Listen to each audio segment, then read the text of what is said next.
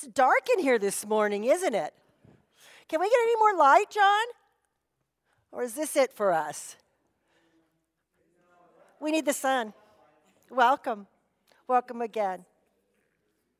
It's really. Uh, yeah, we'll just have to be, we'll just be the light.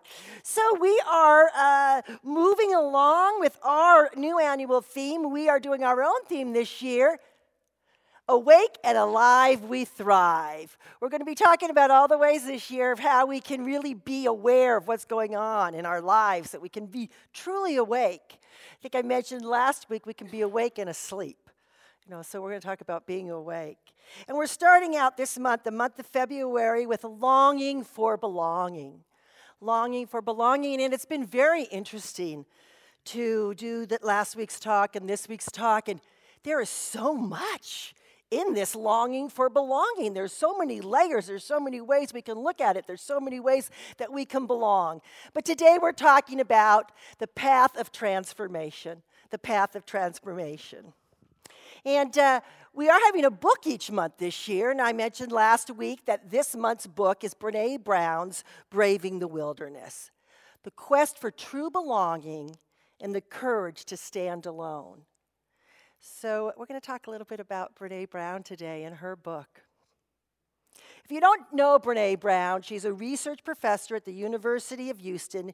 She studies courage, vulnerability, shame, empathy, just a few things. And she's an amazing writer and she's an amazing speaker. She's written several books, and they're all really quite wonderful. They really are. Although not her first book, the one that really we started to hear about her with was uh, The Gifts of Imperfection. The Gifts of Imperfection imperfection. The subtitle is Let Go of Who You Think You're Supposed to Be and Embrace Who You Are.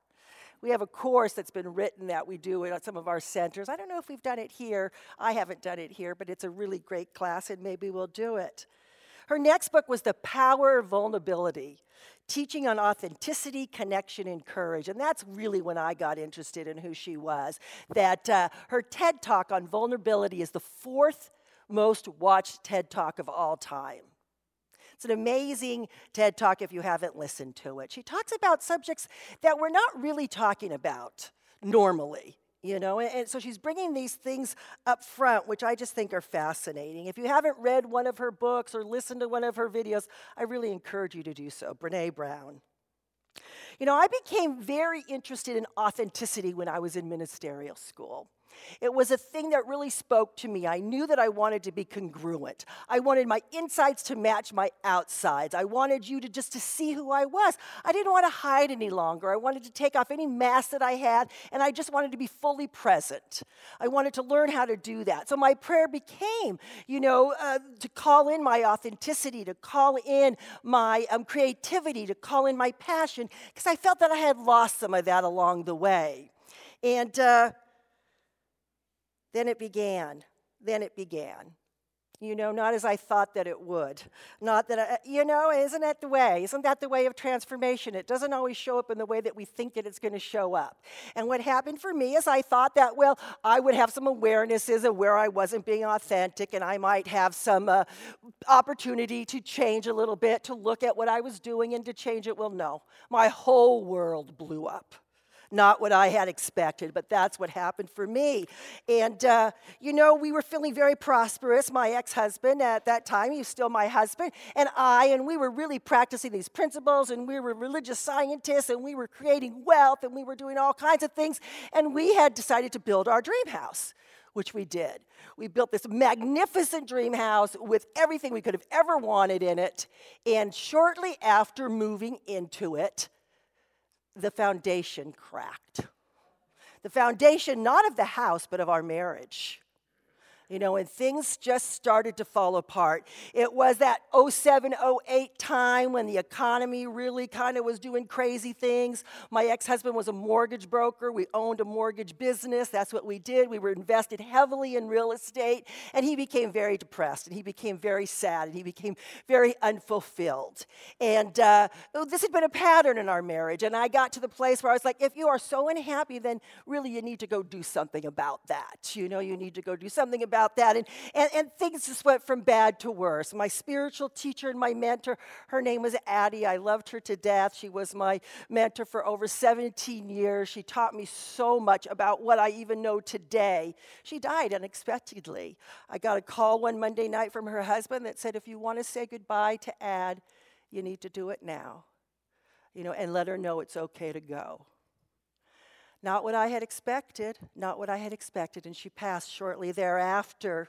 You know, I was in ministerial school, and one of the things they say about ministerial school is everything that's left in you unhealed through prac training and ministerial school will come up to be healed.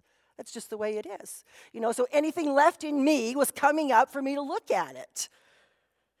And last but not least, I thought I was losing my mind. Absolutely. I had never felt so crazy in my entire life. It was an experience that I can't really, even to this day, fully understand. You know, uh, it became a spiritual experience for me, and I continue to learn more and more about it. Lily Tomlin once said, she said, Why is it called prayer when we talk to God and schizophrenia when He answers? right, right. And I just felt like I was going nuts. The path of transformation was not what I thought it would be, it wasn't at all. Melissa Phillippe has a song, and I just emailed it to our, uh, our, our, our, resident singer, uh, kicking and screaming our way to transformation. It's a great song, right? It's not always easy to be on this path of transformation. You know, we say often that birth is messy. And transformation is messy. It doesn't always happen just in a nice, clean little package. Last week we talked about belonging to a tribe. We talked about belonging to each other. You know, when we long to belong to a tribe, to a group or a family, to have people who truly see us. I hope you have somebody that really sees you, that sees you. You know, and in the movie uh, What Women Want with Mel Gibson, do you remember that movie? And he could, he had this accident so he could hear what women were thinking, right? And everywhere he went, he could hear the thoughts of women.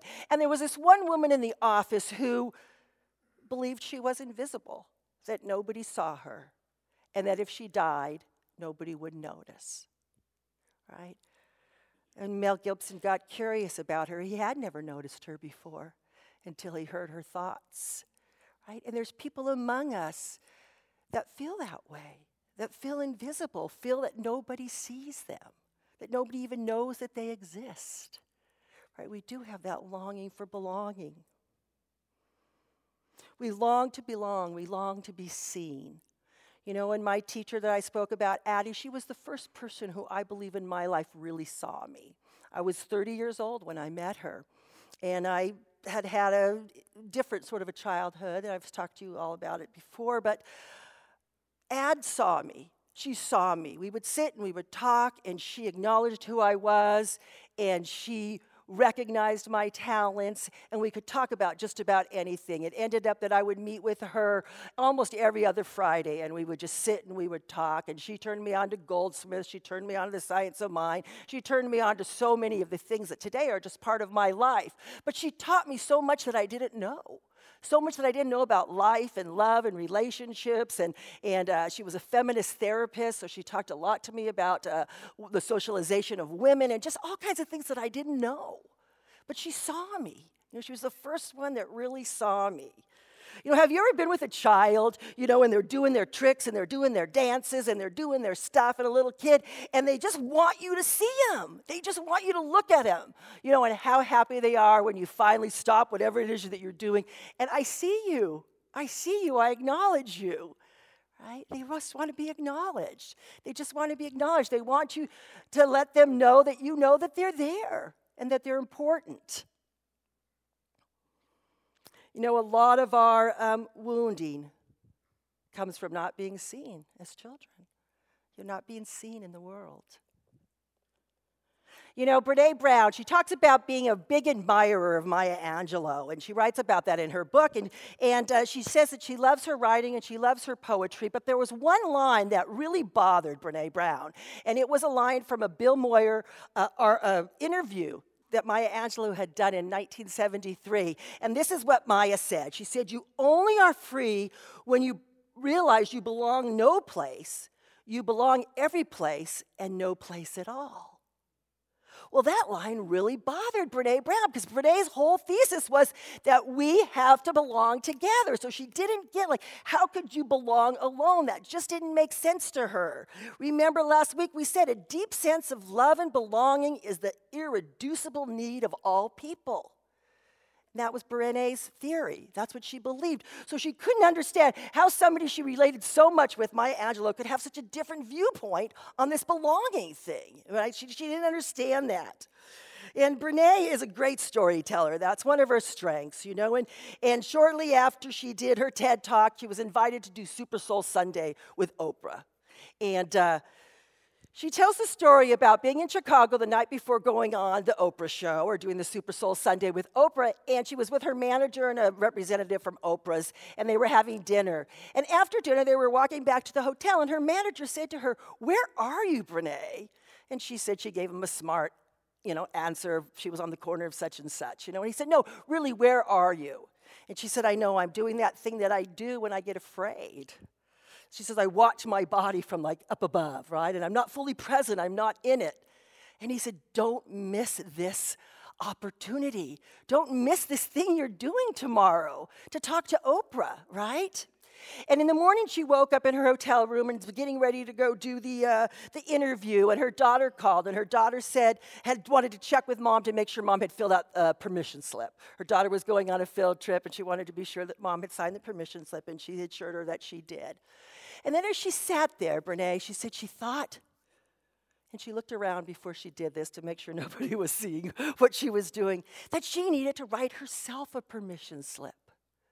So she went over to the desk and she took out a post it note from her computer bag and she wrote herself a permission slip. And the permission slip was it's okay to have fun, it's okay to be goofy, it's okay to laugh and enjoy this experience that I'm going to have. And she says that she's gone on to write herself many, many, many permission slips after that. But she showed up at the studio and she said she met Oprah, and Oprah was just like she had imagined warm and open and inviting and intelligent. And they sat and they interviewed and they talked about all of the things that Brene's about, and the hour passed like that. And Oprah got up and she said, We should do another hour. And Brene said, Really? You know, and she said she looked around like, shouldn't we check with someone? And Oprah said, who do you think we need to check with? You know, right? And, uh, and she got up, and then Brene said, oh, I don't have any other clothes. This is all I brought except my cowboy boots and my jeans. And Oprah said, cowboy boots and jeans are great. I'll loan you a top. And Oprah got up to get changed so they could film a second hour. And as she was walking away, she said, oh, Brene, Maya's here. Dr. Angelou, would you like to meet her? And Brene said she just froze. And Oprah asked her two more times, you know, yes, no? And she said, yes, yes, yes. And she went with Oprah to the green room where Maya Angelou was sitting, and Maya had been watching them on the television screen. And Brene said she walked up to Maya and she told her, you know, what she had meant to her and how much she enjoyed her poetry and her writings and her teachings. And uh, she said that she uh, told Maya that in her class where she taught, she would turn off the lights and, and she had an old cassette recording of Maya reading uh, one of her poems, The Grandmother. And she said uh, she would play that. And uh, Maya took her hand and didn't let go of it, and then put her other hand on top of Renee's hand and sang to her, like a tree planted by the river, I shall not be moved. Brene said she looked right into her soul. It's like she gave her permission to not be moved. I shall not be moved. Maya said, Don't be moved. Be who you are. Be who you are. Hmm. We belong to each other, but we first must belong to ourselves. Commit to not move, to not be moved from who you are, was the message. We belong nowhere and we belong everywhere. The path of transformation is unique to each of us. Joseph Campbell wrote if you can see your path laid out in front of you step by step, you know it's not your path. Your own path you make with every step you take. That's why it's your path. Brene Brown, she studies shame, courage, authenticity, connection. And there are no models for her to follow. She says it can be a very lonely path. You know, the spiritual path can be very lonely. You know, we set out on this adventure of finding ourselves, finding God, finding that place we belong, and, and sometimes we're alone in doing that. The path less traveled. You know, Brene uh, says she was asked to speak once, and this was as she was coming along, and, and they wanted her to wear business attire and she was sitting in the green room with somebody else and it, who was also speaking at this convention and they were all dressed up in their like businessy clothes. And she said she felt so uncomfortable that right before she was called to go on she grabbed her suitcase from where the other presenters all their suitcases were lying up. She went in the bathroom she changed to her jeans and her clogs and a top. And she came out and the other woman that was waiting with her said you're brave and she said, You know, I just couldn't do it. I can't talk about authenticity and show up not myself. Right? And then later on, she had somebody, her two values that she talked about were faith and courage, and it was a business convention. And they called Brene, Brene and said, You know, we're business.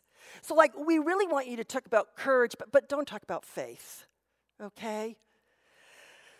Say, I can't do that. I can't do that. Then another time she had a company call that said, You know, we really love your down home, easygoing attitude, but could you not swear? It will really turn off a lot of our people if you use swear words. And at this point, Brene was very frustrated. And she said she went out for a walk and she thought, and she contemplated all this people asking her to be who she wasn't, you know? And she came up with what was important to her. And she said she knew she could not do any of that. She said if she knew anything, she knew this that transformation required both faith and swearing, and sometimes at the same time, right? Yeah. And she vowed to herself that she would only show up as herself. Do not be moved. Do not be moved. You know, she sat with her husband and uh, she told him you know, how she feels like she doesn't belong anywhere, how she's been doing all this work and yet she feels so lonely. She feels like there's no place she really belongs. And he assured her, You belong with us. You belong with me, and they have two children, you know, and, and this is where you belong, and this is where you can be you, and this is where you can swear all you want as long as you have enough coins to put in the swear jar, right? And then he said something to her. And then he said something to her that clicked. Then he said something to her that made Maya Angelou's statement make sense. He said, You will always belong anywhere you show up as yourself and share your work in a real way. You will always belong anywhere you show up as yourself. That was the moment that she really truly understood what Maya had meant what Maya had meant. We belong to everyone, and we belong to no one. At some point, you are only free when you realize you belong no place, you belong every place, and no place at all. The price is high, but the reward is great. God bless you. So glad that you're here today.